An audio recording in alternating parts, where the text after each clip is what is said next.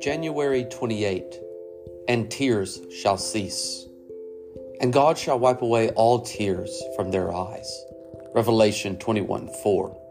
Yes, we shall come to this if we are believers. Sorrow shall cease, and tears shall be wiped away. This is the world of weeping, but it passes away. There shall be a new heaven and a new earth. So says the first verse of this chapter. And therefore there will be nothing to weep over concerning the fall and its consequent miseries. Read the second verse and note how it speaks of the bride and her marriage.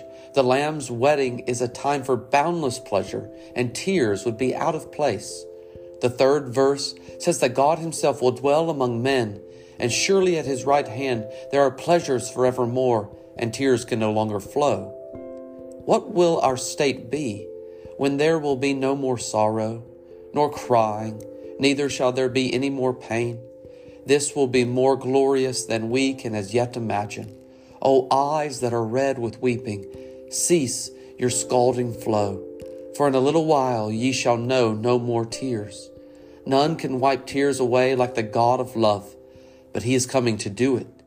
Weeping may endure for a night, but joy cometh in the morning. Come, Lord, and tarry not, for now both men and women must weep. Charles Haddon Spurgeon, Faith's Checkbook.